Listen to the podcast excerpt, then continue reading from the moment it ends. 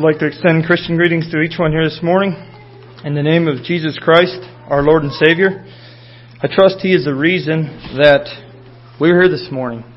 And I trust that the Spirit will work and um, enlighten us to how He wants us to live. The subject for this morning's message came from a short conversation I had with a man, oh, it must be about two months ago. I had taken a load of wood down to Rice Lake to the Bessie log yard there, and uh, backed in up to the corner of the yard there, and around their yard they have a chain link fence, probably five, six feet tall. And in the chain link fence they have these little plastic strips that slide in between the links, little green plastic strips, and it makes some sort of a privacy fence. So you can't really see through the fence. It keeps the outside world and the inside of the log yard kind of apart there. And I had gotten down off the loader, walked around the back of the truck, and this right outside the fence was the sidewalk, and then on the other side of the sidewalk was a street. And this man comes along the fence. It looked like he might have been out for a jog or walking for lunch or something. And he peers up over the fence, and I just remember the top of those chain link fences are they're cut right in the middle of the where they twist, and they have a sharp sharp point there. And he stopped there outside the fence, and he had his hands up, fingers in between those sharp points, peering over the top of the fence. And I remember the first and the last things he said. I don't know that I remember. I don't. I can't tell you what else he said. But the first one was, "How's work today?"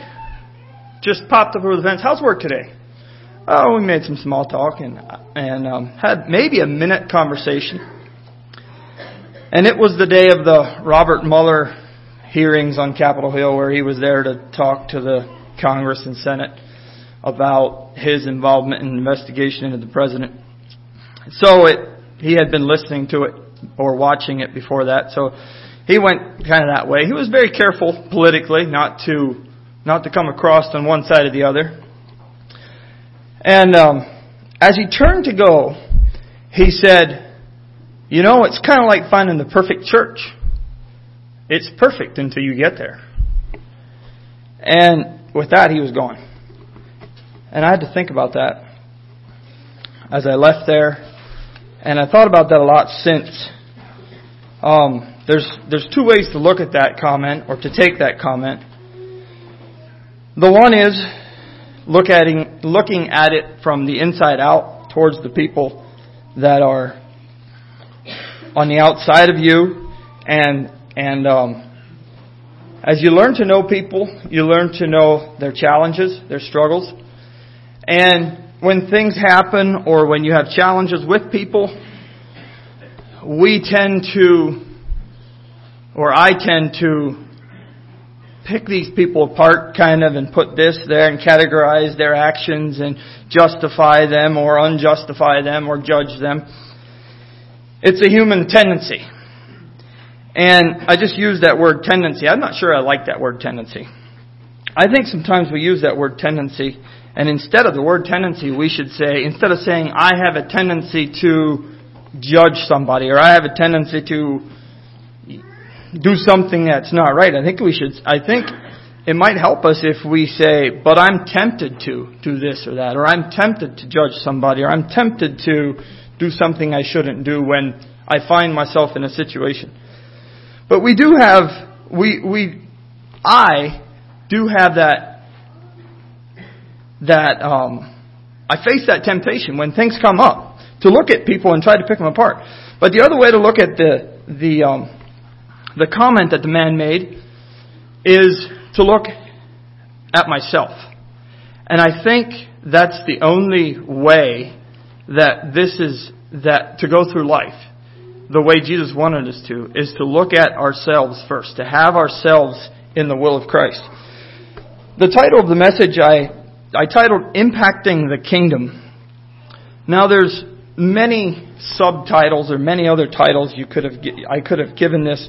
One of them is impacting the church, or if we keep breaking it down, impacting our, our family, our lives at home, impacting our workplace where we go, the decisions we make have an impact. And we saw that in our Sunday school lessons.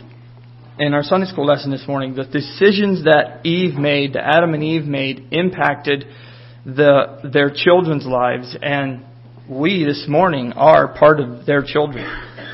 Um, we'll be looking at the life of Cain in a little bit as a negative, as a negative example of, of, of, of a way to make decisions. But just some, some different ways that we impact the lives that we're in. Our family, our church, our workplace, and ultimately the kingdom. That's why I gave it the title Impacting the Kingdom. Because I think we need a kingdom outlook in life. We need to understand what we're doing with our daily lives. We need to understand that everything we do impacts the kingdom that we're serving in. And Jesus said, My kingdom is not of this world.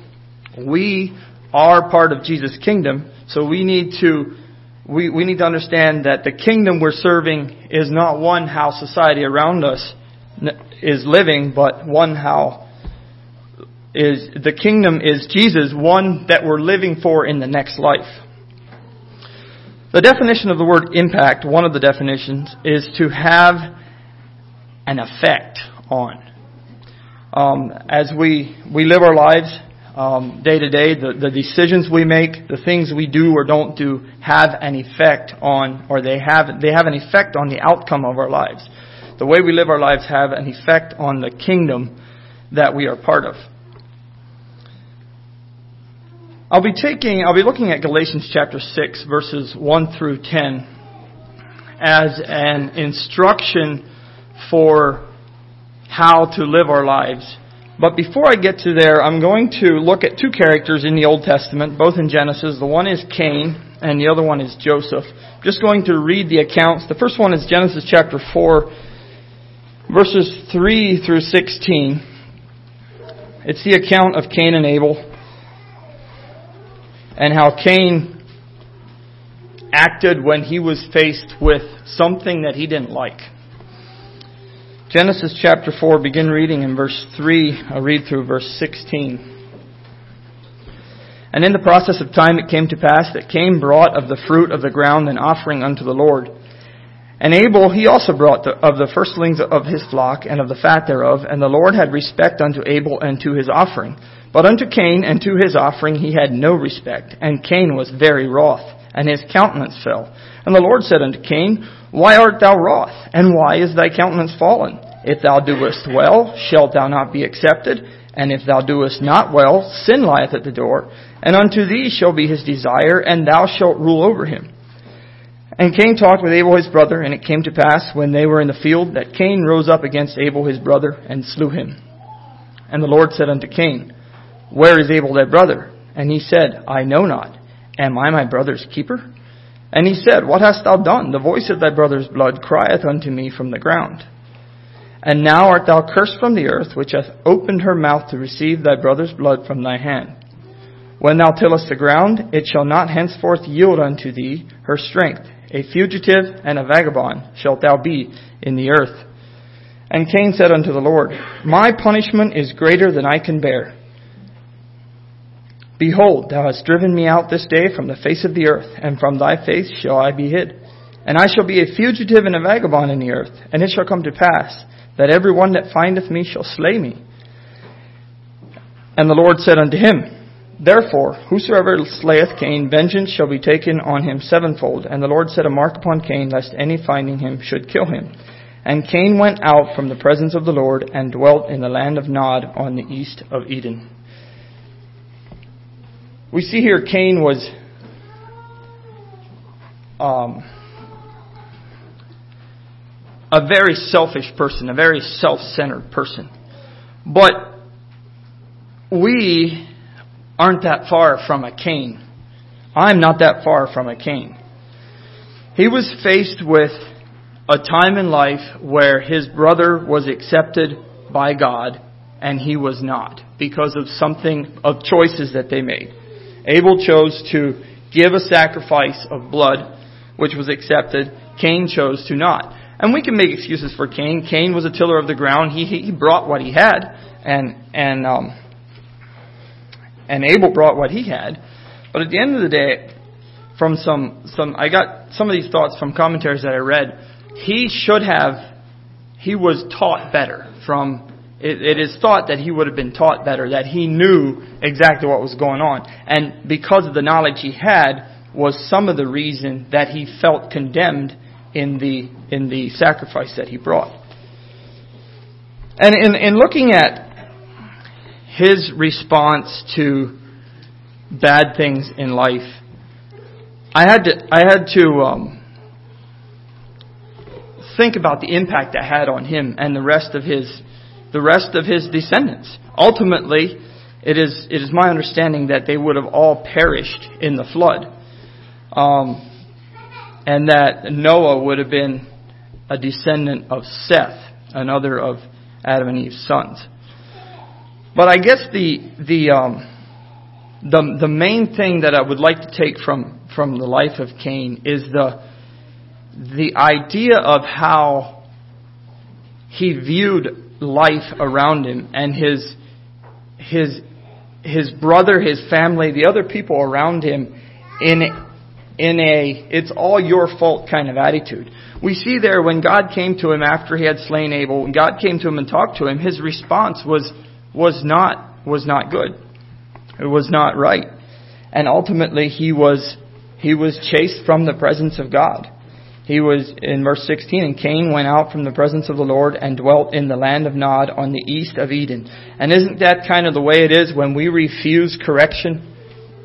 We just make things worse for us. We multiply the outcome, the the um, the adverse outcome that we have already set ourselves up for when we refuse correction. We're going to go to Genesis chapter 37. I'm going to read the whole chapter of Genesis chap- of Genesis 37 it's a story of Joseph and how he reacted. One of the instances of, of how he reacted to adverse conditions in his life. Genesis chapter 37 verse 1. And Jacob dwelt in the land wherein his father was a stranger, in the land of Canaan. These are the generations of Jacob. Joseph, being 17 years old, was feeding the flock with his brethren. And the lad was with the sons of Bilhah and with the sons of Zilpah, his father's wives, and Joseph brought unto his father their evil report. Now Israel loved Joseph more than all his children, because he was the son of his old age, and made him a coat of many colors. And when his brethren saw that their father loved him more than all his brethren, they hated him, and could not speak peaceably unto him. And Joseph dreamed a dream, and he told it his brethren, and they hated him yet the more. And he said unto them, Hear, I pray you, this dream which I have dreamed. For behold, we were binding sheaves in the field, and lo, my sheaf arose, and also stood upright. And behold, your sheaf stood round about, and made obeisance to my sheaf. And his brethren said to him, Shalt thou indeed reign over us, or shalt thou indeed have dominion over us? And they hated him yet the more for his dreams and for his words. And he dreamed yet another dream, and told it to his brethren, and said, Behold, I have dreamed a dream more, and behold, the sun and the moon and the eleven stars made obeisance to me. And he told it to his father and to his brethren, and his father rebuked him and said unto him, What is this dream that thou hast dreamed? Shall I and thy mother and thy brethren indeed come to bow down ourselves to thee to the earth? And his brethren envied him, but his father observed the saying. And his brethren went to feed their father's flock in Shechem. And Israel said unto Joseph, Do not thy brethren feed the flock in Shechem? Come, and I will send thee unto them. And he said to him, Here am I. And he said to him, Go, I pray thee, see whether it be well with thy brethren, and well with the flocks, and bring me word again. So he sent him out of the vale of Hebron, and he came to Shechem. And a certain man found him, and behold, he was wandering in the field, and the man asked him, saying, What seekest thou? And he said, I seek my brethren. Tell me, I pray thee, where they feed their flocks. And the man said, They are departed hence, for I heard them say, Let us go to Dothan. And Joseph went after his brethren and found them in Dothan. And when they saw him afar off, even before he came near unto them, they conspired against him to slay him. And they said one to another, Behold, the dreamer cometh. Come now therefore, and let us slay him, and cast him into some pit, and we will say, Some evil beast hath devoured him, and we shall see what will become of his dreams.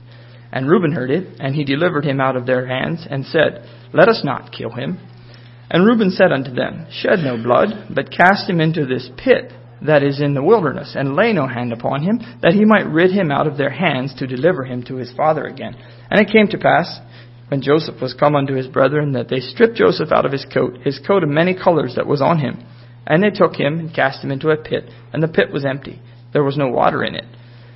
And they sat down to eat bread. They lifted up their eyes and looked, and behold, a company of, company of Ishmaelites came from Gilead with their camels, bearing spicery and balm and myrrh, going to carry it down to Egypt. And Judah said unto his brethren, What profit is it if we slay our brother and conceal his blood? Come, and let us sell him to the Ishmaelites, and let not our hand be upon him, for he is our brother and our flesh. And his brethren were content. Then there passed by Midianites, merchantmen, and they drew lifted up Joseph out of the pit and sold Joseph to the Ishmaelites for twenty pieces of silver. And they brought Joseph into Egypt. And Reuben returned unto the pit, and behold, Joseph was not in the pit, and he rent his clothes. And he returned unto his brethren and said, The ch- child is not, and I, whither shall I go?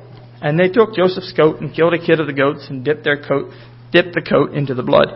And they sent the coat of many colors, and they brought it to their father and said, This have we found. Know now whether it be thy son's coat or no. And he knew it and said, It is my son's coat.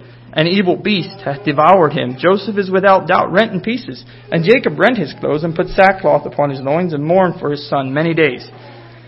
And all his sons and all his daughters rose up to comfort him, but he refused to be comforted, and he said, For I will go down into the grave unto my son mourning. Thus his father wept for him. And the Midianites sold him into Egypt unto Potiphar, an officer of Pharaoh's and captain of the guard. Now the story of Joseph goes on. We all know how it went for him from there. How he, because of the right decisions he made, in some very bad situations he found himself in, still decided to do the right thing. And because of that, in the end, his whole family, the children of Israel, were saved in the time of famine. In the time of famine. Going back to chapter 37, there's just want to look at some of the decisions that were made here. One of the decisions were made was, was the one between Joseph's father and him. Verse 3 Now Israel loved Joseph more than all his children because he was the son of his old age and made him a coat of many colors. He singled, Joseph was unfairly singled out with favor, you could say, in his, in, in, in his father's old age. Um, now that may or may not be we have to leave that as it is. We can't really judge whether that was the right thing to do or not. But from that, his brethren had a decision to be made. Or faced a decision. They had to make a decision. Now there's a verse that speaks of his brothers, if I can find it here. Verse 5 it says, And they hated him yet the more. In the last phrase of verse 2, And Joseph brought unto his father their evil report. His brothers were already the type of people that had an evil report about them.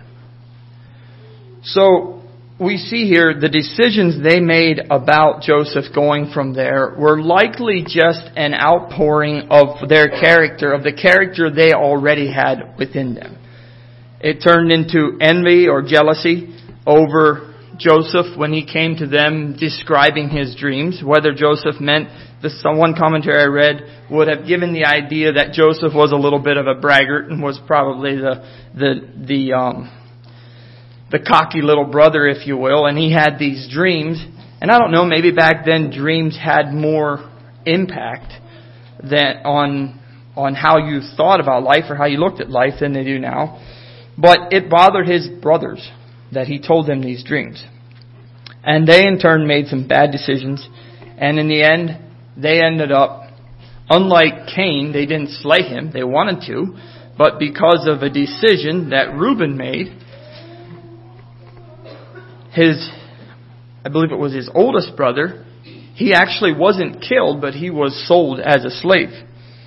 And I had to, um, I kind of had to, I, I thought it was interesting, the verse where they decided not to, uh, not to kill him, but to sell him instead. 26, And Judah said unto his brethren, What profit is it if we slay our brother and conceal his blood? Come, let us sell him to the Ishmaelites, and let not our hand be upon him let's get some money out of this deal, you know? And that's one area that in my life, we live in a society where money makes us do some really weird things. and I'm not exempt from that. That is that is just I had to think about that. You know, that went all the way back to that to to these people. And one of their decisions they made was based based on the fact that they could profit from it. Okay, let's go to Galatians chapter 6. I'll be reading the first 10 verses verses out of Galatians chapter 6.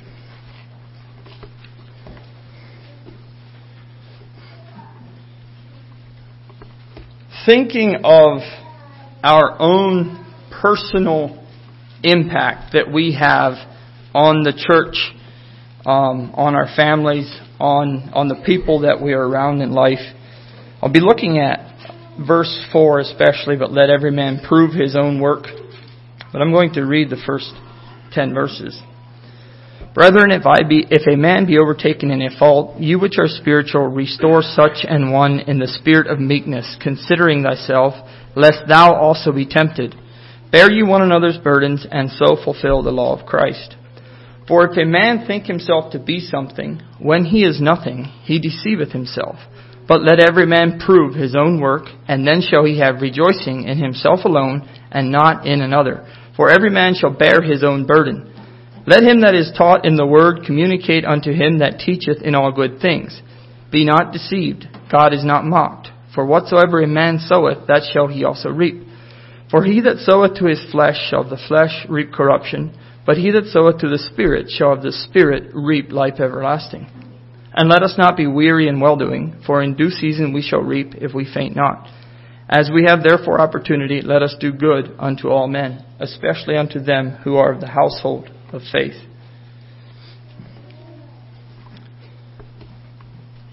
Verse 4 But let every man prove his own work. As you think about your lives and, and looking at yourself, looking at your at the impact you make on the people around you, on your church, on on the kingdom of God, on your family. Um, we, we, we look at what we do, and, and in verse 4, but let every man prove his work, the idea of proving your work.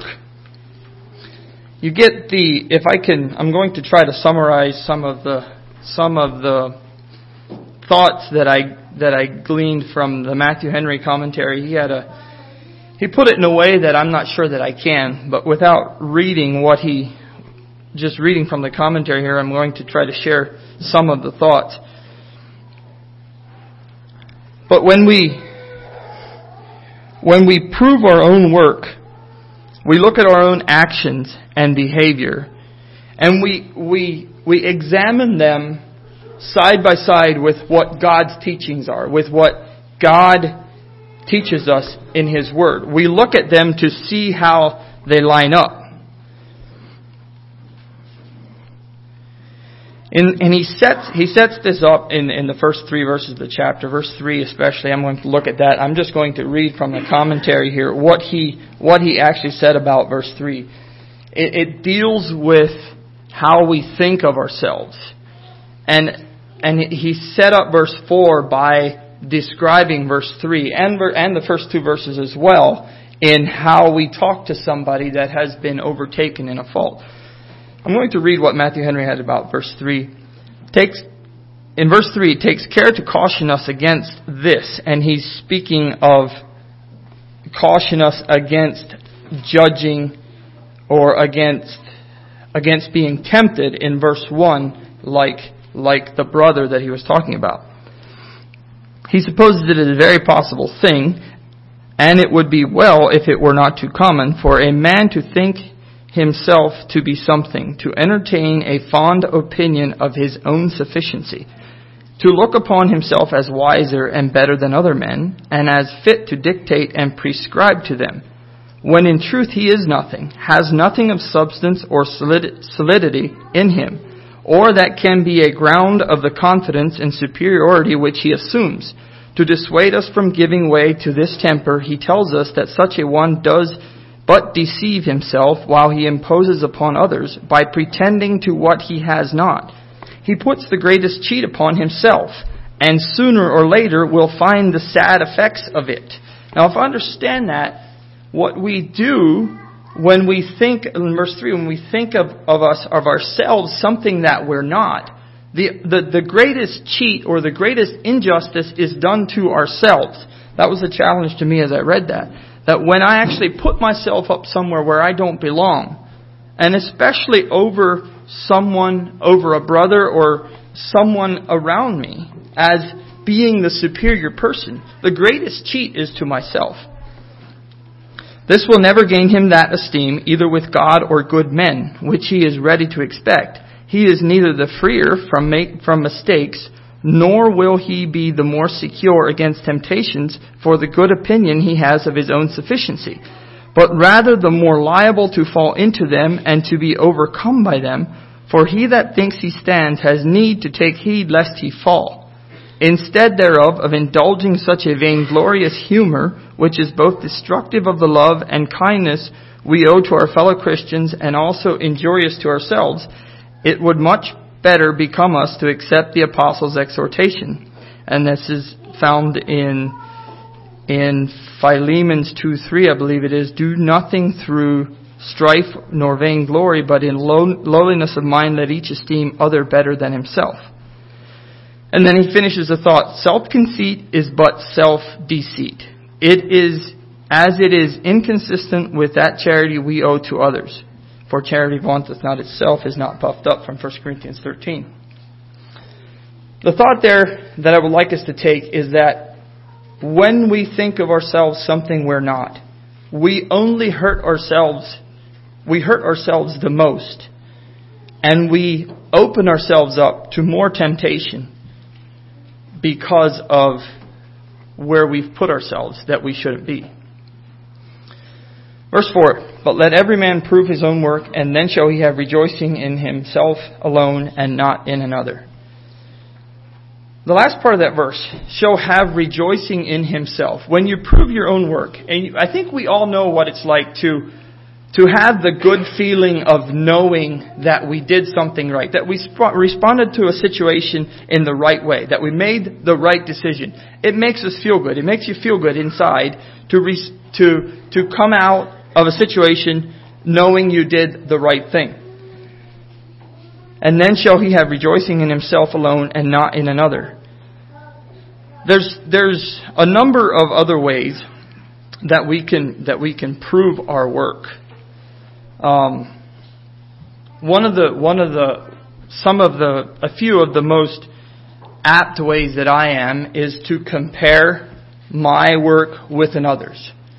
Instead of comparing it to to Christ, we compare our work with another's. And um, another another way is to like the Pharisees did and the Sadducees that Jesus had the harshest words for, or the false teachers, was to one way they gauged their own success was to see how many people they could get to bring in, how many people they could bring in, to see how many people they could get to think like they thought.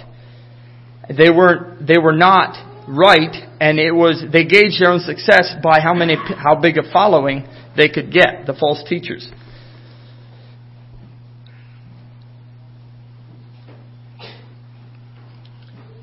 And, and then shall he have rejoicing in himself alone and not in another.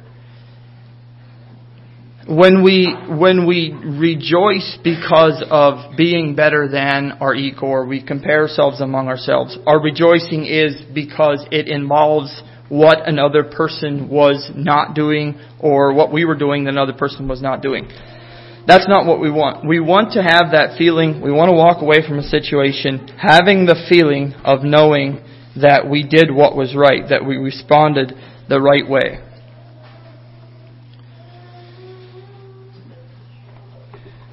A few weeks ago, my sister is a secretary at her at their business there.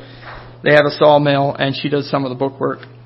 And um, there was a sticker attached to a check that came in, and she took a picture of it and sent it to. And I think she posted it maybe on the family on the family group text.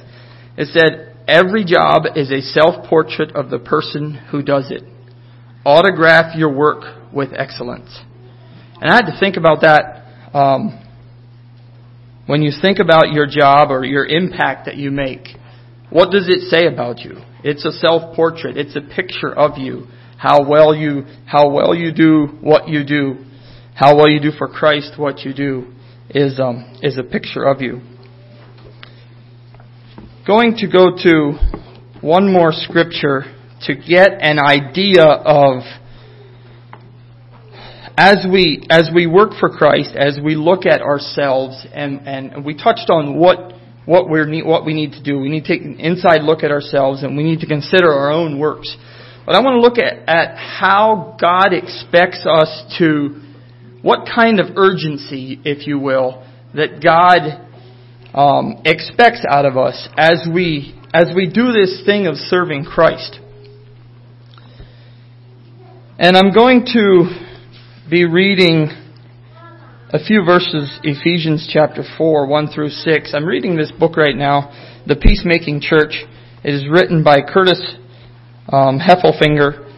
Uh, just got into it, has some really good points. Um, he is a pastor, has been a pastor of the Orlando Grace Church, I think it is, Orlando Grace Church. And um, he's been involved in a lot of church issues, a lot of things, a lot of church problems where, where people weren't getting along. And he's speaking here of, of, of not holding back, of giving your all to what you're doing. And this, I'm thinking more of, of our spot in the church at this point. The things that, the things that come up, the opportunities that we have, that we're, the, the responsibilities that we're given, how we should look at them. I'm going to read Ephesians chapter 4 verses 1 through 6, and this is not the King James Version. I'm not actually sure which version he uses here. Um, in verse 3, the beginning of verse 3, and we'll uh, take a look at that word. The word is eager. Um, and when I get to that, that, that um, if you think about it, think about that word and, and what it means, what, how it, um, what, what, what it looks like to you when you're eager to do what he follows up that word with. I therefore, a prisoner for the Lord, urge you to walk in a manner worthy of the calling to which ye have been called, with all humility and gentleness, with patience, bearing with one another in love, eager to maintain the unity of the Spirit in the bond of peace. There is one body and one Spirit, just as you, just as you were called to be to the one hope that belongs to your call. One Lord, one faith, one baptism, one God and Father of all, who is over all and through all and in all eager to maintain the unity of the Spirit in the bond of peace. Now, the word used in the King James Version, chapter 4, verse 3, is endeavoring. Endeavoring to keep the unity of the Spirit in the bond of peace. I'm just going to read a page out of this book, what he has to say about this word. He says, Camp out with me for a moment on that word eager in verse 3. Paul argues that a life gripped by the gospel of Jesus will, among other things, demonstrate itself in an eagerness for keeping the peace in the body of Christ. The word for eager in the original text is the same word translated do your best in 2 Timothy 2:15. It shows up again in 2 Peter 1, 5 through 7, translated a bit differently, but conveying a similar idea included in a list of highly desirable virtues in a believer's life. For this very reason, make every effort to supplement your faith with virtue, and virtue with knowledge, and knowledge with self-control. And if I understand this correct, this is 2 Peter chapter 1 verses 5 through 7. Knowledge with self-control, and self-control with steadfastness, and steadfastness with godliness, and godliness with brotherly affection, and brotherly affection with love. Be eager, do your best, make every effort. These are multiple ways of saying virtually the same thing. They all capture the verb's urgency, regardless of the subject under consideration. The Greek word comes from a root that means to run or make haste, to hurry about something. It communicates the idea of speed, urgency, energy, a vigorous pursuit of something. Theologian Markus Barth nailed it with his assessment of this word. So important to each of these so important to each of these contexts. And this is what the theologian had to say about, about this word. The word, the Greek word where, that was, that was used for in, instead of eager. It is hardly possible to render exactly the urgency contained in the underlying Greek verb. Not only haste and passion, but a full effort of the whole man is meant, involving his will, sentiment, reason, physical strength, and total attitude. The imperative mood of the particle of the par- participle found in the Greek text excludes pass- passivity, passivity, quietism, a wait and see attitude, or a diligence tempered by all deliberate speed. Yours is the initiative. Do it now. Mean it. You are to do it. I mean it. Such are the overturns in verse 3. And verse 3 is talking about pursuing the unity of the church or the unity of the brotherhood. In closing, in case you're wondering now, where do we get, how do, how do we live as an individual? Where do we get instruction?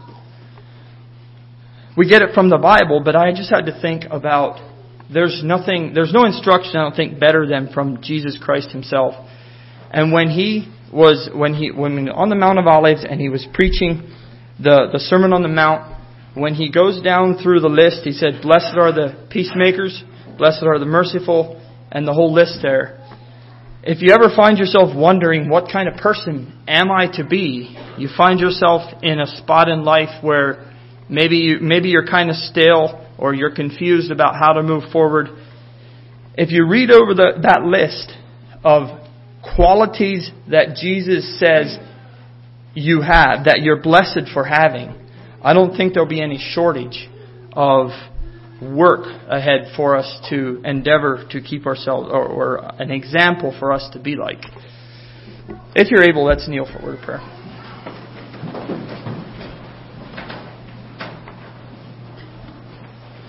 Dear Lord, we come before you this morning. We thank you for this opportunity that we have to be together like this in your house this morning. We thank you for your word. We thank you for your love. We thank you for the direction we find in your word. We just pray that as we walk this journey of life, that we would allow ourselves to be led by your Spirit, that we would allow ourselves to look into your word and apply your word to our lives, so that the impact we have on your kingdom ultimately, but on the people around us in this world, would be a positive impact, one that would help other people, one that would make the journey easier for those around us and draw in more people from from the outside of your of your kingdom, from from your church that don't know you, ultimately so that their souls could be saved. Just ask that you would go with us today. Bless each one for coming out and and um, just go with us and, and keep us in your care and keeping. I see fears and blessings in your name according to your will. Amen.